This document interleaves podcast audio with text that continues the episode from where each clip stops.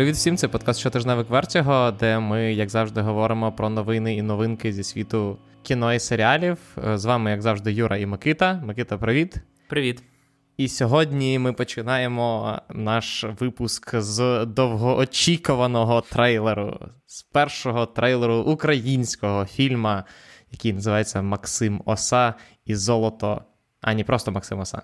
От це дуже дивно, тому що є три варіанти. На Ютубі і на сайтах кінотеатрів він підписаний як просто Максим Оса. На постерах він підписаний як Максим Оса та Золото Песиголовців чи Песиголовця. А в кінці трейлера нам показують title shot, і там написано без І, тобто просто Максим Оса, і як під заголовок, після двокрапки умовної, золото Песиголовця. Тобто. Щось із цього це назва фільму, але я не знаю, що саме. Це, в принципі, е, промо українського кіно і не надше.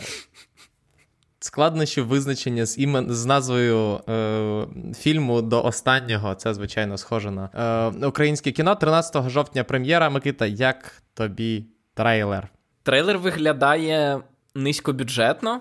Але я думаю, це через те, що фільм виглядає низькобюджетно, і в тому, що фільм низькобюджетний, немає нічого поганого, але треба це усвідомлювати і розуміти, що якщо у тебе низький бюджет, то ти маєш брати сценарієм або винахідливою постановкою. Відповідно, ні те, ні інше ми в трейлері перевірити не можемо.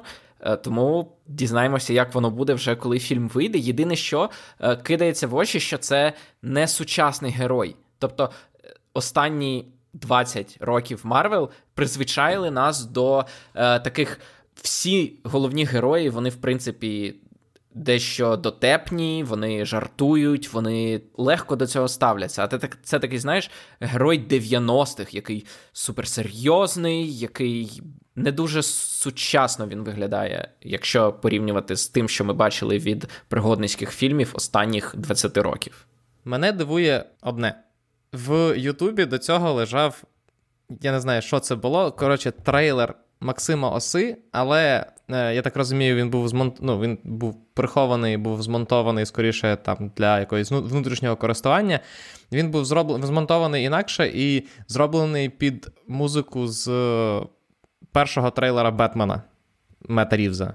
Там, здається, Нірвана е, стилізована. І той трейлер був набагато кращий набагато краще. От я його подивився і подумав: хм, музика все-таки вирішує багато. Але там якось і змонтований був він набагато краще, ніж цей трейлер, тому що цей трейлер, ну, дуже вже. Він, знаєш, він так ніби хоче продати нам те, що зазвичай продають в трейлерах, тобто динамічна нарізка, неочікувані кадри. Особливо мені подобається оцей кадр в кінці трейлера, коли камера повертається, і здавалося б, ми маємо побачити песиголовця, але через те, що, скоріше все, на зйомках не було цього ракурсу, то камера, то е, трейлер обрізається в той момент, коли ми бачимо буквально. Плече песиголовця, чи щось, що я не знаю, мало бути. Ну, тобто, в голівудському трейлері це останній кадр був би, нам би показали там в тіні песиголовця. А тут ну не вийшло. І і дуже багато в цьому трейлері такого не вийшло, коли нам ніби намагаються показати динамічну постановку, але вона дуже нединамічна. Нам намагаються показати якийсь драматичний кадр з якоюсь драматичною начіткою, а воно трішки дешево. І оце те, що ти казав. Якщо у вас малобюджетний фільм, то просто, типу, потрібно це враховувати, в тому числі в таких штуках. А тут, мені здається, знову була спроба зробити Голлівуд! Але все одно це середньовічне фентезі про козаків. І я я цілком щиро чекаю на нього. Я думаю, що ми навіть про нього може поговоримо в обережно спойлери, якщо фільм не виявиться настільки поганий. Але ми зрозуміємо, чи виявиться він настільки поганий, тільки коли подивимося. А якщо подивимося, то все одно треба писати спойлери, бо не дарма ж в кіно ходив. Так, так, абсолютно. Тому можливо, чекайте. Інший тизер, який показали цього тижня, це перший тизер е, серіалу The Last of Us або Останні з нас від HBO. От знову таки від HBO Max. Але це тимчасово HBO Max. Ну тобто, мається на увазі, що цей трейлер один з останніх, напевно, який ще подається окремо е, як HBO Max title, а не HBO-шний title. після того, як Заслав почистив всю структуру, я підозрюю, що в подальшому вони або всі будуть HBO Max, або всі будуть HBO. Мені здається, що цей серіал, в принципі, для HBO готується, тому я не знаю, чому на ньому був брендинг HBO Max. Можливо, це якийсь паралельний брендинг. Тобто, не здивуюся, якщо є такий самий трейлер, але з брендом тільки HBO, як в принципі. Ну, коротше, солідна корпорація, тому все супер однозначно. Як тобі трейлер, Микита? Я от подивився трейлер, і я взагалі не можу зрозуміти хайпу навколо гри, ну, навколо екранізації. Я ніколи не грав. З цього трейлеру він схоже на дуже дженерік постапокаліпсис, де батько рятує доньку, і є якісь маргіналізовані групи, напівкульти, напів ті, хто вижив, які там за кимось полюють, і є якісь монстри. І ну, це те, що з трейлеру мені зрозуміло. І тому я не розумію, що в цій грі такого класного, що всі так її полюбили, і що всі так чекають цю екранізацію. Ну і цей трейлер мені це поки не продав. Але це тизер, тому він розрахований передусім на тих, хто вже чекає, тому що вони вже грали і вже знають про що там. Я не грав, тому мені він нічого поки не продав. Так, Микита, а гра культова і відома, і популярна, перш за все, Микита своїм сценарієм. Юра очікує від мене реакції, тому що він знає, що я не граю в ігри заради сценарію. Я скіпую всі діалоги, і так. я взагалі так. не розумію. Якщо я хочу почитати щось зі сценарієм, то я або кіно подивлюся, або серіал, або книжку почитаю. Я не не визнаю сценарій в іграх, тому. Тобто ти навіть не не допускаєш того факту, що цей медіум може піти в іншу сторону. Це приблизно. Чому Микита, тоді ти не я не знаю, не не дивиш. Чому ти дивишся драми в кіно? Я думав, що тому що це теж, типу, кіно з'явилося як чисто розважальний жанр. Типу, якщо я хочу типу, щось серйозне поспоживати, то я почитаю книжку. Я не розумію, як геймплей доповнює сюжет. Мені здається, ну у мене, в тому, як я сприймаю, то він заважає мені. Я або зосереджений на тому, як я граю і тримаю джойстик в руці, або я його відкладаю і стежу за тим, що відбувається. Тобто, те, що я там не знаю, ховаюся від когось і мочу монстрів, це заважає розвитку сюжету. От, а в ці а Last of Us зроблено так, Микита, щоб воно не заважало. Тобто, це не то, що це, е, типу, дженерік гра, але з класним сюжетом. Це, ну, типу, один з найяскравіших прикладів того, як в як сказав сам сам Крейг Мазін, що The Last of Us це Лоуренс Аравійський в світі відеоігр. Ти довіряєш Крейгу Мазіну? Автору дуже страшного кіно 6, звісно, with every cell of my body. Так, е, Мазін пише сценарій, і тут виступає шоуранером разом з Нілом Дракманом, який робив оригінальну гру. І єдиний, звичайно, єдина е, гидка пляма на цьому е, серіалі на даний момент це те, що пілот зня, зняв Кантімір Балагов, і загалом в продакшн було залучено достатньо русні, щоб зараз сказати, що це вагома пляма на цьому серіалі. Сподіваємося, що воно все-таки не вистрелить. І що найцікавіше, що мені здавалося. Серіал попер... не вистрелить, чи що саме не ні, ні, ні, не вистрелить е, ось ця от е, жахлива е, пля... руснява пляма. Як вона, по-твоєму, може вистрілити? Я не знаю, якщо виявиться, що там якась Russian пропаганда. Або просто, ну, типу, на сприйняття сцена... з серіалу вплине те, що там, я не знаю, реально над ним працювало багато русні, і якась якісь русняві продакшн ці як компанії почнуть щось там варнякати, і в результаті це вплине на сам серіал. Ну, на сприйняття серіалу я маю на увазі. Але тут варто сказати, що мені здається, що чомусь мені здавалося, що за попередніми анонсами прем'єра серіалу планувалася на кінець 2022 року, а в тизері нам показують 2023. Я думаю, що десь орієнтуватися варто, мабуть, на кінець зими. Можливо. Так, можливо, на той момент HBO в Україні знов з'явиться, але, якщо чесно, поки не знати. Але поговоримо про стрімінг-сервіс, який в Україні є і нікуди не дівається на щастя, але якого немає вражці, звідки він подівся. І сподіваємося, не повернеться. Це Netflix, в якого пройшла їхня чергова. Кон... Серйозно, в них вони то в них нічого не було, то тепер в них є Netflix Geeked, Netflix To Doom, і здається, мені ще щось. Як мінімум, вже дві конференції на рік для стрімінгу це немало. А матеріалу на одну на одному D23 анонсів більше, ніж на обох нетфліксівських штуках разом узятих. Ну, це правда. Тут я не заперечуватиму. Микита, давай. Ми не будемо говорити про все, що з'явилося на Netflix to Doom. Там надто багато всього і більшість з нього не цікаве. Е, Микита, що тобі запам'яталося? Найбільше запам'яталося це трейлери Ноли Холмс другої частини. Uh-huh.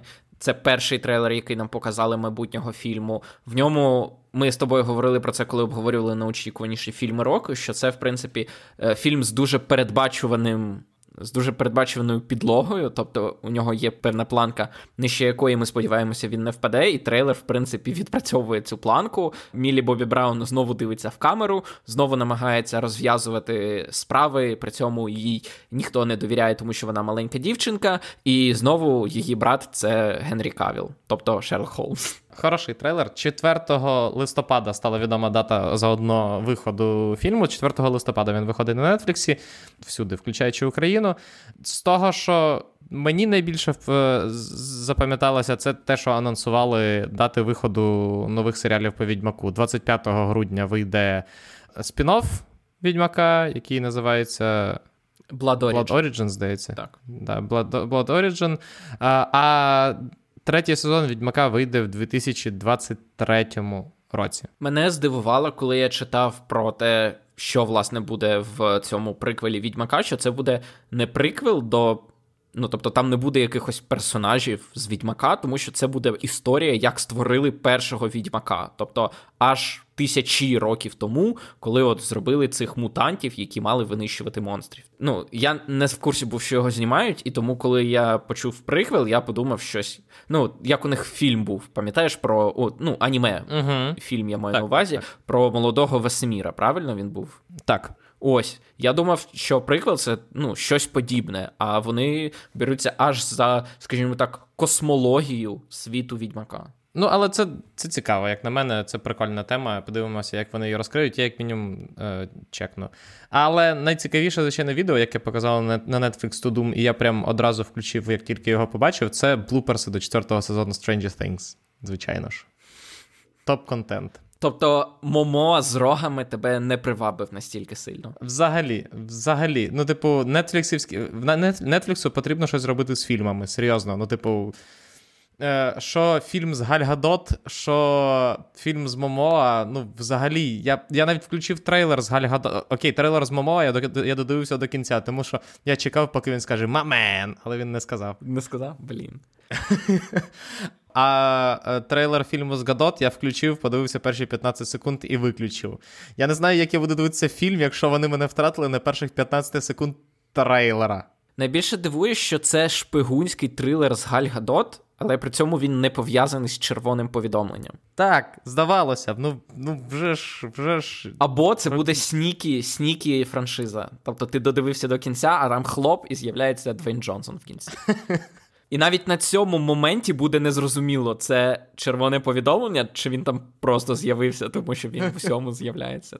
Окрема новина, заради якої нам з Микитою довелося збиратися окремо від запису, це новина, яку е, Райан Рейнольдс оголосив в своєму Твіттері, як завжди, через відеоролик, про те, що нас чекає третій Дедпул, і нас не просто чекає третій Дедпул, а що Микита? А Дедпул проти Росомахи. І Росомаху знову зіграє Хью Джекман. Так, який вже скільки років як е, пішов на пенсію з Росомахою мається на увазі. Причому цікаво, що коли він йшов на пенсію, він багато разів казав, що він втомився 20 років підтримувати надзвичайно е, виснажливий е, режим фізичних тренувань. Він втомився постійно ходити в тренажерний зал, пити всі ці діуретики, їсти стероїди і так далі. Він хоче бути нормальним мужиком. В результаті пройшло 5 років, і йому знову треба повертатися в спортзал. Тобто, або він не дуже від цього втомився, або скучив. Просто можливо так. Він зрозумів, що насправді це вже частина його життя, і він всі ці роки продовжував ходити в спортзал і пити діуретики, і їсти стероїди, і такі, ну, що тоді? Якщо вже тіло досі є, то чого ж не показати Росомаху нам ще один раз? Так, мене найбільше цікавить той факт, що це перший Дедпул в кіновсесвіті Марвел. що дуже багато питань взагалі піднімає, якщо чесно, які Кевіну Файгі потрібно вирішити до 2024 року, якщо він вийде в 2024 році, як обіцяно. Просто Прикол в тому, що або нам мають заявити мутантів до цього. А це вже зробили. Ну як це вже зробили? Це вже зробили. Це у тебе є мутація і музика, і все. Тобто нам не представили жодного. Чекай, а як же ж. А як же... Сабра в новому Капітані Америці, чи що? Ні, А як же Доктор Стрендж в мультисесвіті Божевілля? Це не те, це не рахується. Це був не всесвіт Марвел, це був інший всесвіт. Це був прям в назві було, що це інший всесвіт. Так, але ну okay, я згоден. Нам все-таки мають нарешті пояснити взагалі, що що відбувається. Де були мутанти, коли Танос нищив всесвіт? Абсолютно. Просто тут з'являється дуже багато питань, тому що Хью Джекман вернеться в свої звичні. По-перше, все ускладнюється тим, що Дедпул дуже взагалі мета, і відповідно. Е, відповідно, це... там вже заготовано 40 тисяч жартів про те, що чому його не було в MCU, де було MCU, коли він знімав попер. Тобто, все це буде. Ми це все вже почуємо. Це ну можна в цьому не сумніватися. Але мені цікаво, наскільки це буде вписане у всесвіт, скажімо так. Тобто, наскільки Кевін Файгі дозволить е, з цим. Працювати, жартувати, скільки людей вони зможуть, я не знаю, перетягнути в якості камео. Тому що навіть коли Дедпул був умовною частиною X-менів, то вийшло півтора камео зробити на два фільми. Ну так, був цей був колос. І була ця от сцена, але це здається, була е, коли всі мутанти сидять в іншій кімнаті і тихенько закривають двері, коли Дедпул проходить повз. А, е, Точно, з Макевоєм і з усіма з усіма. Так, так. так. І знову таки, ну і і як в цьому світі тоді е, буде вписуватися Хью Джекман в ролі Росомахи? Тобто, це про ну, скоріше за все, це просто ну він напевно... Він буде з іншого всесвіту, як ну, як в Спайдермени. Це цю карту не можна розігрувати вічно, я я вважаю, якщо чесно. Я не знаю просто, як це логічно вписати, а так ну можна остаточно визнати. Ми комікси, тому якщо ви колись читали комікси, то ви знаєте, що там, в принципі, це умовно один світ, але насправді це купа різних світів, там, де постійно виринають і зникають одні й ті самі герої, вони помирають, відроджуються, події не узгоджуються, і один одне й те саме місто Готем в різних коміксах може бути різним. Різні лиходії в різних коміксах також можуть бути різними, десь вони можуть бути смішними, а в іншому коміксі вони якісь садисти-вбивці. Але це мультивсесвіт, Микита. Ні, це якраз один. Це ніби Ні. в одному всесвіті, але він від коміксу до коміксу змінюється. Я маю на увазі, що що ні. Ну, от візьми Спайдермена, так, uh-huh. який в, в Всесвіті 616 у Марвел. І там uh-huh. про нього є цілком серйозні, умовно кажучи, комікси, Дена Слота, так, який там суперсерйозно пише, і там він міняється тілами з доктором Октавіусом і так далі. А є цей Superior Foes of Spider-Man, який просто комедійний, який бере того шокера і робить його комедійним персонажем. Або а це та сама 616 земля? Звісно, звісно. А є, наприклад, непереможна дівчинка-білочка, яка теж в землі 616. І вона в своєму коміксі перемагає доктора Дума горішками і білочками. А в іншому коміксі той самий доктор Дум влаштовує геноцид в чергове. І це один і той самий доктор Дум. Але в одному коміксі він кумедний, а в іншому коміксі ні. І це один світ, якби не розділений різними всесвітами. І Треба нам до цього вже звикати, мені здається, і в фільмах. Що так, в одному фільмі Вонг може дивитися клан Сопрано, а в іншому Вонг може непокоїтися за те, що нашій землі загрожує вимирання. І це Чекай, це, ніби це як один одне персонаж. Іншому не, це одне іншому так, не так, заважає. Але, але, але цей персонаж і поводиться інакше, і сприймаєш його інакше. Тобто, треба якось звикнути до думки, що це ніби як і один персонаж, але трохи різні. Ні, ну приклад з Вонгом Микита був не зовсім доцільний, тому що що заважає, я не знаю, Тоні Старку в перервах між е, порятунком світу дивитися дівчат Гілмор. Ніщо не заважає, але. Отож. Мені просто е, єдине, що е, останнє з питань, які з'являються, це чи зможе Дедпул далі жартувати про Райана Рейнольдса і його кар'єру в реальному світі, і як це буде уживатися з е, всесвітом MCU. Чи з'явиться в всесвіті MCU зелений ліхтар DC? Мені здається, що Кевіну Файгі дуже подобається робити власний всесвіт, комікси і так далі, але ще No більше йому shit. подобається робити гроші.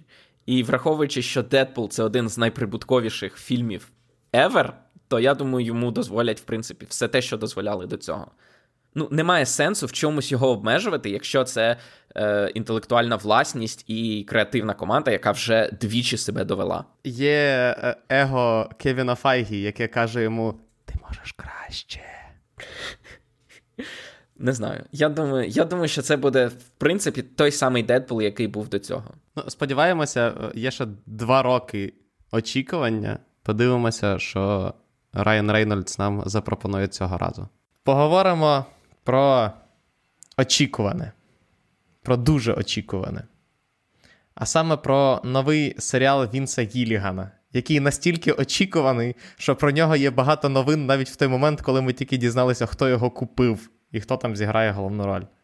Значить, Apple TV Plus купили новий серіал Вінса Гілігана, творця Пуститися берега і краще подзвоніть солу.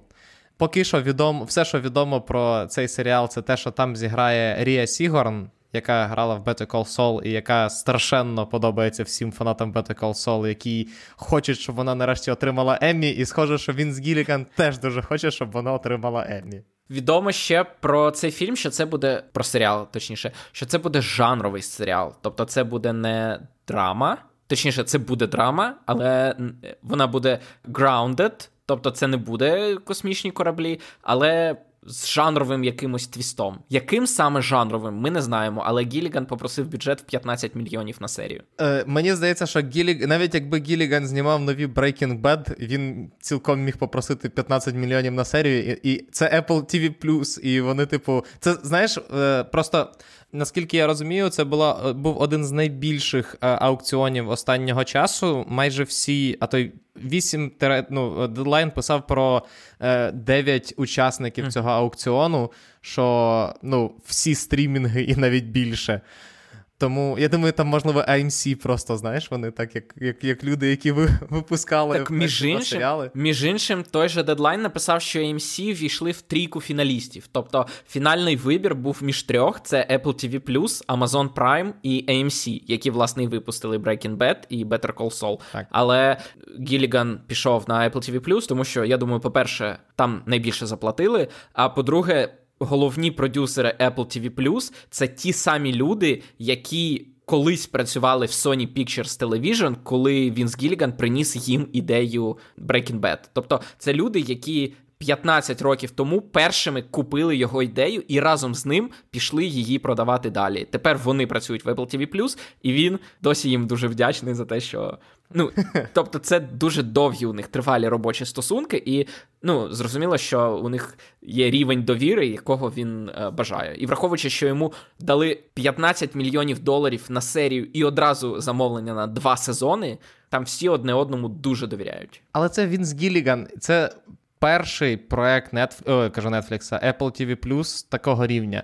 Тобто раніше я неодноразово казав, що в Net... в... Та що ж, в мене Netflix постійно влазить. Е, в Apple TV Plus була велика проблема в тому, що вони знаходили талановитих людей, але ну, було схоже, ніби вони їм насильно втискали гроші в кишеню, і ці такі окей, окей, я щось придумаю, я щось придумаю.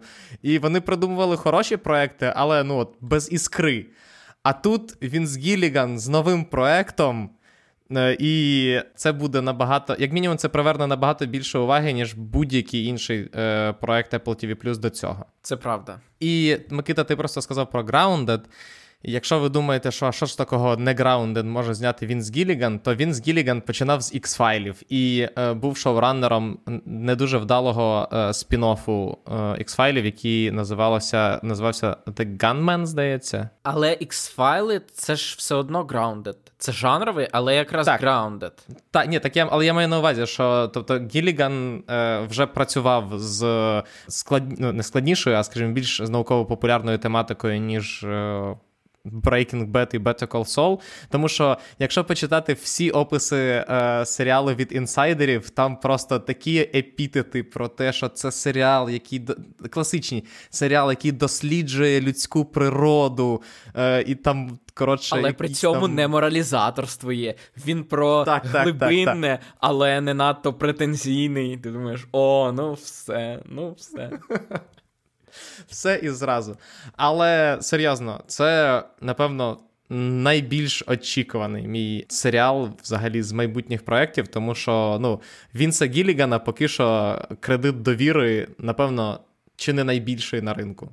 Але це не єдиний проект Apple, про який ми сьогодні будемо говорити. Інший проект е, Apple, про який ми говоримо наступним, він в першу чергу цікавий Микиті. Тому що там грає Райан Рейнольдс. Так, звичайно. І тому що це мюзикл. Юра має на увазі, тому що це мюзикл, який в чомусь цікавий і Юрі, тому що він екранізує різдвяну пісню в прозі Дікенса. Я просто вважаю, що я при тому, що я страшенно люблю різдвяну пісню в прозі. Я вважаю, що найкраща екранізація вже знята. Це з Мекіса. Це Замекіса. І вона не не, не через мертві очі Джима Керрі, а тому, що ну, вона. Я не люблю спроби переосмислення різдвяної пісні в прозі. Я люблю от саме оригінал. Він супер різдвяний, він супер емоційний, там прекрасний фінал, і тому це вже це все вже ідеальна різдвяна історія. Що туди, Якщо туди ще накидати пісень, які співає Віл Феррел з Райаном Рейнольдсом, то краще вона точно не стане. Мені просто кумедно, що різдвяна пісня в прозі тепер мюзикл з віршами і піснями. От тобі і переосмислення. Так, він вийде, але е, що найцікавіше, що це здається. Перший фільм, е, а ні, не перший фільм Apple, який виходить спочатку в кінотеатрах, вони його випустять в обмежений прокат на тиждень буквально. А потім він 11 листопада він виходить в обмеженому прокаті. 18 листопада його вже можна буде подивитися на Apple TV+. Так. А пісні напишуть в тому числі люди, які писали пісні для La La Land. Але не Джастін Гурвіц. Так, але не Джастін Гурвіц. Перейдемо до наступної новини. Фантастична четвірка отримала сценаристів.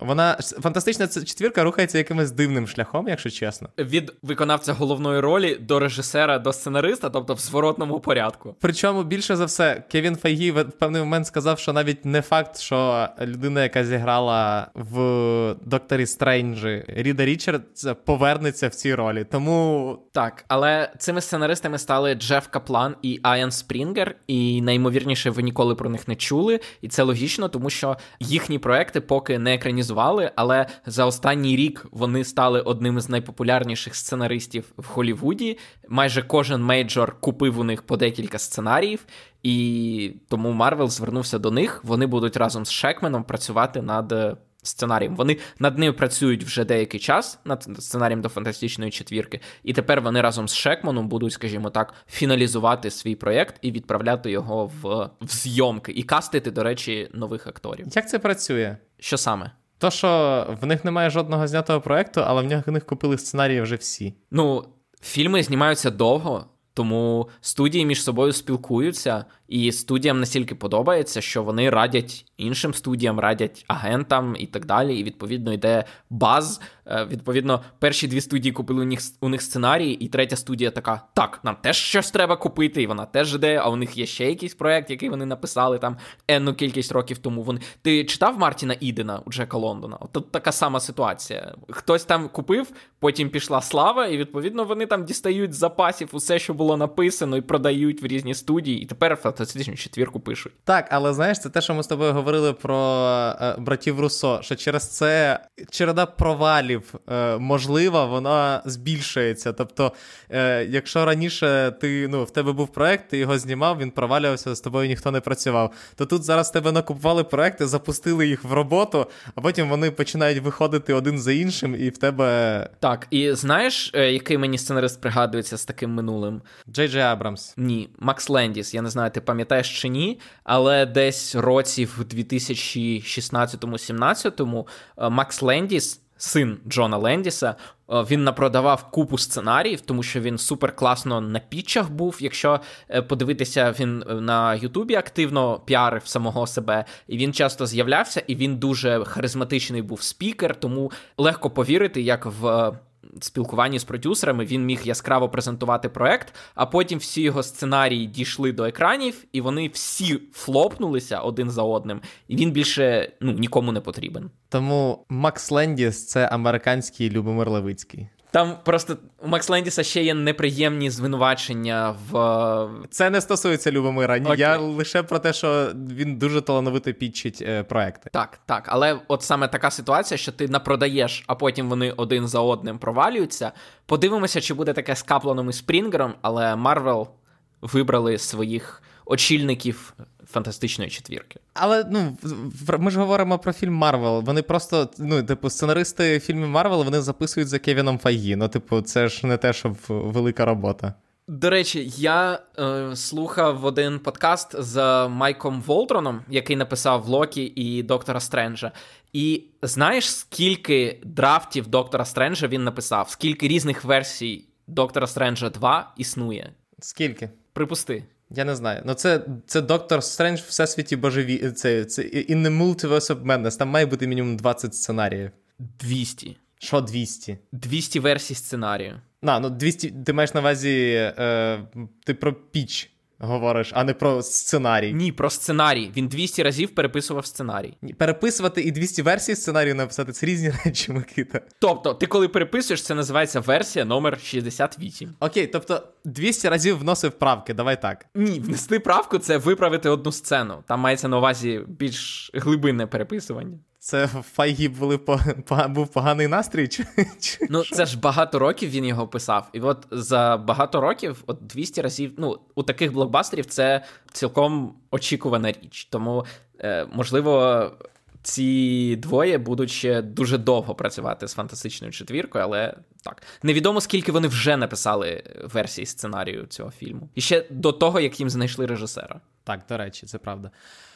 Перейдемо до наступної новини. HBO продовжує, попри е, всі спроби засвал, заслова зекономити, е, анонсувати серіали, в яких є хоч якась мінімальна фанбаза. Саме всі люди, які дивилися сканерс Девіда Кроненберга і чомусь чекали серіал по цьому фільму, можуть можуть радіти, тому що він таки вийде. Писати його буде сценарист Чорного дзеркала Вільям Бріджес, а знімати його буде режисер е, Lovecraft Country Ян Деманш. Вільям Бріджес написав серію USS Калістер, яка типу про Стартрек. Кроненберг буде виконавчим продюсером, тобто отримає гроші і сидітиме вдома. Перейдемо до е, інших анонсованих проєктів. Paramount зніме екранізацію книжки Brilliance. Е, Вілл Сміт дуже е, виступить е, продюсером і цілком можливо зіграє там головну роль. І він працює над цією екранізацією разом з Аківою Голдсманом. І я так розумію, що їм дуже хотілося зробити цю екранізацію. Явно сподобалась книжка. Це наукова фантастика про світ, в якому один відсоток дітей народжується з паранормальними здібностями, і відповідно їх називають Brilliants, тобто діаманти. І Вілл Сміт гратиме також діаманта, і у нього донька теж діамант. І син у нього діамант, і дружина у нього діамант. А якщо хтось хтось скаже, що в нього дружина не діамант, то he's gonna slap this man on the, in, the, in the face. Так, це щось схоже на Blade Runner, якщо чесно, тому що він полюватиме тих діамантів, бріліанс, які е, роблять щось погане, але полюючи за найвідомішим і найнебезпечнішим з них, він стикнеться з тим, що можливо вони майбутнє, і треба змиритися з тим, що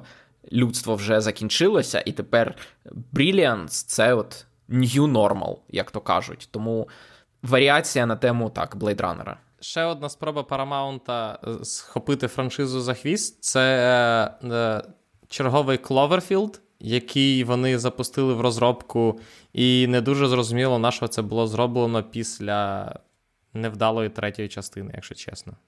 Так, мені взагалі дивно, що Cloverfield досі називають франшизою, тому що вона нічим не пов'язана у франшизу, крім назви, і тим, що фільми дуже-дуже умовно поєднуються, у них немає якогось однієї людини, яка всім завідує, одного персонажа, який всі фільми поєднує, одного сценариста, одного режисера, навіть одного продюсера, крім Джей Джей Абрамса, який скажімо чесно, останнім часом не дуже активно і дуже якісно проявляє себе як продюсер. Тому я взагалі не розумію, чому досі вважають, що у цієї франшизи є якесь майбутнє. Тобто, цей самий фільм, який зніме Баба Канварі, він може називатися будь-як. Кловерфілд щось. Так, я про те, що я не розумію, чому Кловерфілд. Хіба що він буде якось пов'язаний, але навіщо? Чи має цей взагалі нейм яку, хоч якусь додану вартість? Він заробить на 2 мільйони доларів більше, тільки тому, що у нього Кловерфілд в назві. Я думаю, так. Ну, Кловерфілд, ну, по, по крайній мірі, люди знають. Люди пам'ятають перший Кловерфілд, який комусь сподобався, другий Кловерфілд був хороший. Третій Кловерфілд був поганий, але саме, типу, саме слово, як мінімум, несе вже в собі якусь ну, не, невелику, але все-таки додану вартість. Не не настільки велику, як мені здається, щоб запускати окремо ще один фільм, але щось. І е, хороші новини для фанатів Хлої Джао. Хлої Джао отрим... підписала First Look TV Deal з Searchlight, тому е, всі ідеї, які е, в Хлої Джао будуть з'являтися, будуть проходити через право першої ночі Searchlight. Тобто, попри те, що її вічні не дуже добре сприйняли, і досі вони не дуже добре про них згадують, але Дісней вирішив залишити її в сім'ї, тому що Searchlight – це один з відділів Walt Disney Company. Не знаю, чи дадуть їй ще великі бюджети і великі блокбастери, але принаймні інді відділ Діснея досі задоволений співпрацею з нею і дуже радий знімати і наступні її фільми. І я їх розумію, тому що якими б не були вічні, але земля кочівників це прекрасний фільм. Так. Згоден. Перейдемо до традиційної рубрики, що продовжили, що скасували, яка повертається цього тижня. Минулого тижня її не було тимчасово. А саме Reservation Dogs продовжили на третій сезон на хулу. Uh, The Terminal List List це черговий серіал про чувака, який нагадує чимось Джека Райана, Джека Річера або. Здається, там ще хтось був. Ще хтось був. Джек Райан, Джек Річер і. Щит, хтось ще там був. Ну, коротше, в них точно є ще один кент, якого грає Кріс Прет, і Кріс Прет обіцяє, що нових серій ще буде багато. І якщо ви любите дивитися на Кріса Прата, то це і у вас є підписка на Амазон, то для вас це, мабуть, хороші новини. Зі скасованих серіалів цього тижня Пікок скасували після першого сезону серіал Queer as Folk, про який ми, здається, говорили в якомусь з попередніх щотижневиків. Не протримався він довго, як і все на Пікоку. Крім Girls 5 Eva. Так, так, до речі, так. Тому прес F е, for respect і е, йдемо далі. А саме поговоримо про е, новини кастингу. І, е, наприклад, почнемо з того, що Сір Шаронен зіграє в новому фільмі Стіва Маквіна для Apple. Е, фільм буде називатися Blitz і буде розповідати про життя лондонців під час е, Другої світової війни. I'm sold at Sir Sharonan. Мені її достатньо, щоб щоб мене купити. А якщо Стів Маквін, це додатковий плюс. Ще один еплівський проект, який отримав нового актора, це проект, який називається Fingernails, де зіграє Джеремі Аллен Вайт, головний е, герой The Bear. Він в цьому фільмі зіграє разом із Джесі Баклі і Різом Ахмедом, і це буде наукова фантастика про світ, в якому компанія проводить тести на коханні, і якщо у пари справжнє кохання, то їхні стосунки сертифікуються, що, типу, перевірене кохання. І вони, власне, героїня Баклі буде працювати в цій компанії, а Різ Ахмед буде її начальником, таємничим і дуже відданим ідеї інструктором. Так. Продовжимо з новим кастингом в черговому, не черговому, а в другому сезоні Feud Райана Мерфі.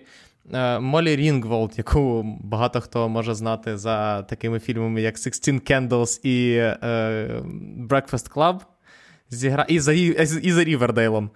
Зіграє в другому сезоні Ф'юд, останнього хорошого серіалу Райана Мерфі. І другий сезон розповідає. як як можна зрозуміти з назви серіалу, роз... це антологія, яка розповідає про різні срачі. скандал... срачі і скандали, так, тільки культурні срачі. І, наприклад, другий сезон торкнеться історії е, Трумана Капоте, який в 75-му році надрукував е, в Есквайрі, здається, есе, де описав, е, скажімо так, е, розповів про своїх друзів багато поганого, за що і вони його потім ненавиділи до кінця життя. Трумана Капота зіграє Том Холландер, не плутати з Томом Холландом, а Молі Рінголд зіграє одну з жіночих ролей. І завершуємо новини кастингу інформацію про четвертий сезон справжнього детектива. Ми знаємо, що головну роль в ньому зіграє Джоді Фостер. А тепер добирають акторів і акторок другого плану. Серед них найвідоміші це, мабуть, Крістофер Еклстон, перший доктор у перезапуску BBC-штому, правильно? Який він там Дев'ят. за рахунком? Дев'ят. Дев'ятий Дев'ятий. доктор, так. І Фіона Шо, яка грала в Killing Eve, наприклад, або в Гаррі Поттері. Вона була тіткою Петунією.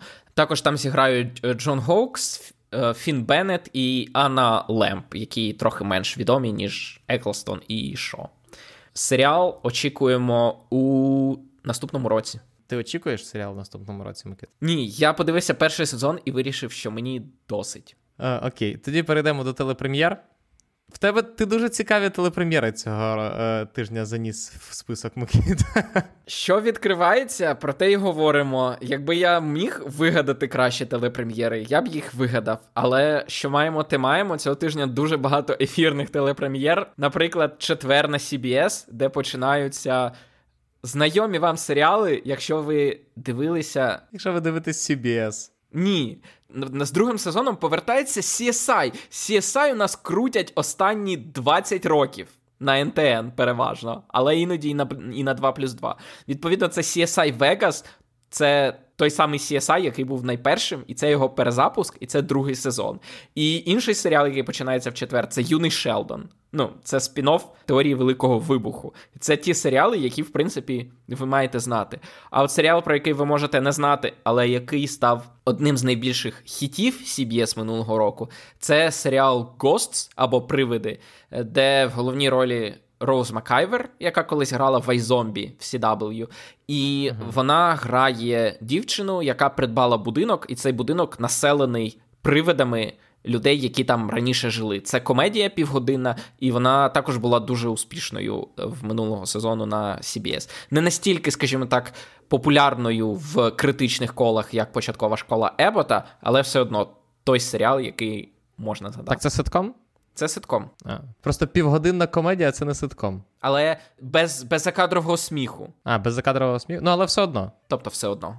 Ну, просто зака... 30-хвилинна комедія це може вже бути. Ну, знаєш, раніше окей, ситком ситком. Зараз 30-хвилинна комедія це і Хекс, це і Тед Лассо, це і. Ні, це сучасно, це сучасно, це не, це не жарт за жартом. Інший серіал, який виходить цього тижня, це мультсеріал, але мультсеріал для дорослих. Він називається Enter Galactic, і він виходить в п'ятницю на Netflix. Це мультсеріал від Кіда Куді, про якого я не знаю абсолютно нічого. І він розповідає про е, хлопця, який переїжджає в Нью-Йорк і закохується в свою сусідку. Він художник, а вона фотограф. І це серіал, мультсеріал про те, як важко знайти кохання в Нью-Йорку, або як важко його втримати. Словом, якщо вас цікавить тема кохання і тема Нью-Йорка, то це мультсеріал для вас. Єдине, що у нього дуже е, прикольна картинка, у нього дуже яскрава графіка, незвична, незвична. І ще е, Тімоті Шаламе, Ванеса Хаджанс і Маколай Калкін в списку людей, які озвучували персонажів. Причому Тімоти Шаламе озвучує темношкірого героя, що дивно в 2022 році, але я не знаю. Той факт, що це серіал Кіда Куді виправдовує той факт, що він е, за вайт, вайтвошив одного з героїв, чи ні? Чи вважається це вейтвошингом? Так, білий голос у темного персонажа, звісно, вважається. Але це темношкірий персонаж. Це наполовину вейтвошинг? Ні, це повністю вайтвошинг. Але, ну, типу, вайтвошинг це зміна репрезентації персонажа Так, з от змінюється кольорового на білого. темношкірого але персонажа. сам персонаж, але сам персонаж залишається темношкірим. Я зараз не, не виправдовую, ні, ні, ні в якому разі не торкаюся е, е, етики цього всього, але я маю на увазі, що тут так ніби як наполовину. Не знаю, не будемо зараз з цим розбиратися. Перейдемо до е, наступного серіалу, який дуже близький серцю Саші. Е, тому що е, Саша, вона подруга по листуванню Енн Райс, і це вже зараз взагалі не жарт. Ну, продовжуй тоді, якщо ти починаєш, то давай розказуй. Так все, ну якщо в якомусь з випусків е, подкастів Саша захоче elaborate, то вона розкаже. Але так, Саша е, листувалася з Enrise, тому що е, їй подобалися її книжки, вона її написала та її відповіла. І цього тижня на AMC в неділю виходить перший сезон інтерв'ю з вампіром. Це серіал, який вже показали критикам аж за тиждень до, і він зібрав супер класні відгуки. Ну прям всі в захваті. Це та сама історія, яку ми могли бачити у фільмі 94-го року, тільки тут нема Тома Круза і Бреда Піта. Натомість є менш відомі актори Сем Рід і Джейкоб Андерсон. Джейкоб Андерсон грав у Грі престолів сірого черв'я, лідера цих непорочних, чи як вони називалися. Угу. Всі в захваті, тому якщо ви досі пам'ятаєте цей фільм і вам цікава ця історія, то AMC випускають нову нову версію цієї історії. І в понеділок починається на ABC, знов таки ефірному телеканалі, ще один ефірний серіал, який може бути знайомим нашій аудиторії. Це хороший доктор про хірурга, який аутист. І хороший. Доктор хороший, аутист звичайний. Але, до речі, ти так сказав, що в новому серіалі про інтер... Е, екранізації інтерв'ю з вампіром не буде Тома Круза е, і Бреда Піта, так ніби там буде Крістіан Слейтер, Антоніо Бандерас і Кірстен Данст, які були в оригінальному фільмі. Але їх там теж не буде, на жаль. Нікого не буде з тих, хто був в цьому Нікого фільмі. Не буде. Нікого не буде. Перейдемо на цій е, сумній, але очевидній новині до кінопрем'єр. Перший фільм, про який ми говоримо, це Блонд. Фільм Ендрю Домініка з Анною Де Армас в головній ролі з рейтингом X. Чи, ой, NC, вибачте, NC-17. Я в 60 живе в 60-х роках. Не дивно, 60-70 це мій час. Це історія, це екранізація фікшену про Мерлін Монро. І що я ще не сказав з того, що варто було сказати про це? Що він виходить в середу, і тому тоді, коли ви чуєте цей подкаст, найімовірніше, ви вже можете подивитися цей фільм на Нетфліксі. І що, скоріш за все, ми його і будемо обговорювати в спойлерах, правильно? Але не об... не о, о, точно, тому що в четвер виходить See How They Run, або як вони біжать в кінотеатрах. І як завжди, блін, місяць ми нічого не бачили хорошого, і тут два фільми, які можна обговорювати на один день. Так, як вони біжать, це якщо ви не пам'ятаєте з якогось з наших попередніх випусків. З попередніх наших подкастів. Так, то це детектив whodunit, де Сем Роквелл і Сірша Ронан розв'язують вбивство режисера театрального, якого зіграв Едріан Броуді. Так. Також у четвер в кіно виходить горор. Він називається Усміхайся, і він про демона, який вбиває з посмішкою. Боже, скільки фільмів на цьому тижні виходить? Багато, багато. От усміхайся, і як вони біжать, це так звані мейджорські фільми від великих компаній, але від менших компаній виходить французька комедія Чоловіки на межі нервового зриву. Все, що вам це, треба про неї типу... знати, це як це... у Альмодовара, тільки навпаки. Так. так. так. А також у четвер виходять одразу два українські фільми. Один з них це документалка Цей дощ ніколи не скінчиться. Про хлопця Андрія Сулеймана, який втік з війни в Сирії, приїхав сюди і теж потрапив у пекло війни. А інший фільм це український трилер, який називається Патерн, який супер низькобюджетний. Про Суп... Чекай, чекай, чекай, супер низькобюджетний, він навіть за мірками українського кіно, чи що, що ти аж так. А це... ти не дивився трейлер? Ні, я не бачив цього трейлера. Глянь трейлер, е, він дуже специфічно виглядає. Він межує зі студентським фільмом за тим, що видно в трейлері. Але він виходить на великі екрани, у широкий прокат. Попередній студентський фільм, який вийшов на широкі екрани, здобув культову е, цю культовий статус в Україні. Ти про штольню. А, Тут без песиголовців, песиголовці залишилися в цьому. І без Любомира Левицького. І без Левицького. Так, але якщо вам цікаво, то гляньте спочатку трейлер, а потім можете йти. Інша кінопрем'єра, ми вже переходимо до стрімінгів. Е, вона в п'ятницю виходить на Apple TV, називається Пиво зі смаком дружби, і це наступний фільм оскароносного режисера Пітера Фарелі, який виграв Оскар за зелену книгу, і тепер зняв. Дуже дивний фільм, дуже дивний фільм про Зака Ефрона, який у 1967 році нічого не робить в Нью-Йорку і почувається присоромленим через те, що його друзі в цей час воюють у В'єтнамі, і тому він вирішує набрати пива в Нью-Йорку і полетіти у В'єтнам, привезти пиво своїм друзям. Тому що він дивиться на цих всіх е, хіпі, які бастують за мир і закликають вивести війська з В'єтнаму. І він відчуває, що він нічого не робить зі своїм життям, і він вирішує, що те, що він має зробити, це привезти пиво хлопцям, які воюють у В'єтнамі, справжнім американцям. Справжнім так, і це чоловік... дуже дивно у 22-му році знімати фільм, який принаймні за фабулою настільки про В'єтнам про не в сенсі про щось, а в сенсі за В'єтнам.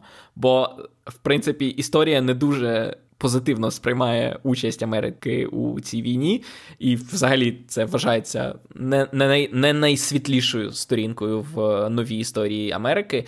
Тому Чому Пітер Ферелі це зняв, незрозуміло, але критики обісрали фільм. Просто змішали з лайном, сказали, що Ферелі сам не знає, що хоче сказати, і що взагалі всім має бути соромно за те, що він тепер може називатися оскароносним режисером. Так, я хотів сказати, що ось вам і не те, що я не думаю, що це фінал Пітера Ферелі, але це в принципі закономірний е, шлях Пітера Ферелі після зеленої книги. Десь е, десь так мерзенько хихотить е, Спайк Лі. Ну, заслужено. Я не знаю. Ті люди, які голосували за зелену книгу, їм не соромно зараз. Це було не так давно, але мені вже було б соромно. Ну, частина з них вмерла, Микита, вже. Ти можеш померти спокійно, знаючи, що остання своя дія в житті це ти проголосував за зелену книгу. Я не знаю, на щастя, мені не доведеться відчути таких емоцій.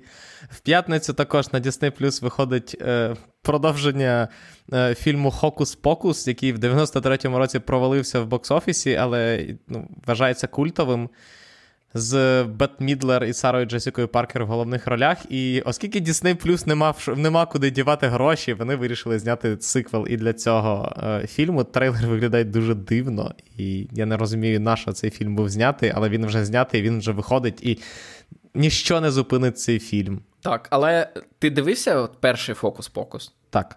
І як він тобі зайшов? Мені здається, ні. Ну от тому я думаю, це фільм для тих, кому хто тащиться від першого фокус-покусу, і таких в Америці багато, тому це внутрішній фільм. І якщо ви раптом теж в захваті від першого фокус-покусу, то для вас виходить сиквел. Але мені здається, що просто я звичайно зовсім не пам'ятаю першого фокус-покусу, але е, мені здається, що це це та сама штука, що із умовною сімейкою Адамсів. Тобто, якщо перший фільм він був просто дивним і не вписався в паттерн, провалився в прокаті, став культовим, то судячи з трейлерів, друга частина це спроба склеїти кілька, я не знаю, гуморесок з героїнями в фільм. Не знаю. Я Це повз мене, але я взагалі очікував, що ти будеш шарити, бо ти у нас великий фанат геловінської тематики. І ось вона під'їхала. Ну це ж така собі. Що навіть жовтень не почався, розумієш? Ну, типу, геловінський сезон почнеться 1 жовтня. Так, а а геловінські фільми вже виходять. Це погані геловінські фільми, якщо вони виходять до 1 жовтня. П'ятниця це здається 30 вересня. Абсолютно, тобто це не 1 жовтня. Окей, принаймні за цим критерієм Pocus 2 вже провалився. І в п'ятницю також виходить на Prime Video фільм, який називається Екзорцизм моєї найкращої подруги. Це комедійний горор про двох дівчат, які під час прогулянки натрапляють на будинок, де колись вбили дівчинку, і там в одну з них вселяється демон. І тепер інша має за допомогою сили дружби і екзорцизму витягти з неї цього демона. Одну з головних ролей там грає Елсі Фішер, яка зіграла в восьмому класі Бобернема і в останньому сезоні Барі. Знову таки, Геловіцький фільм, який виходить 30 вересня, це Low Blow. На цьому будемо закінчувати. Дякуємо, що слухали. Дякую нашим ЗСУ, що ми могли це все записувати. Тому підтримуйте ЗСУ, е, підтримуйте волонтерів. Е, контрнаступ продовжується, незважаючи на е, сотні і тисячі тіл, які поступають зі всієї Росії. Тому підтримуємо ЗСУ всіма силами, щоб це ніяк не вплинуло на втрати з, нашої, з нашого боку. Чекаємо перемоги, наближаємо перемогу. А в той же час не забувайте себе чимось розважати. Дивіться фільми, дивіться серіали, слухайте наші подкасти, слухайте опівнічний сеанс наш, де цього тижня патрони вже мож... мають можливість послухати випуск про фантастичного містера Лиса, який ми з Микитою обговорювали.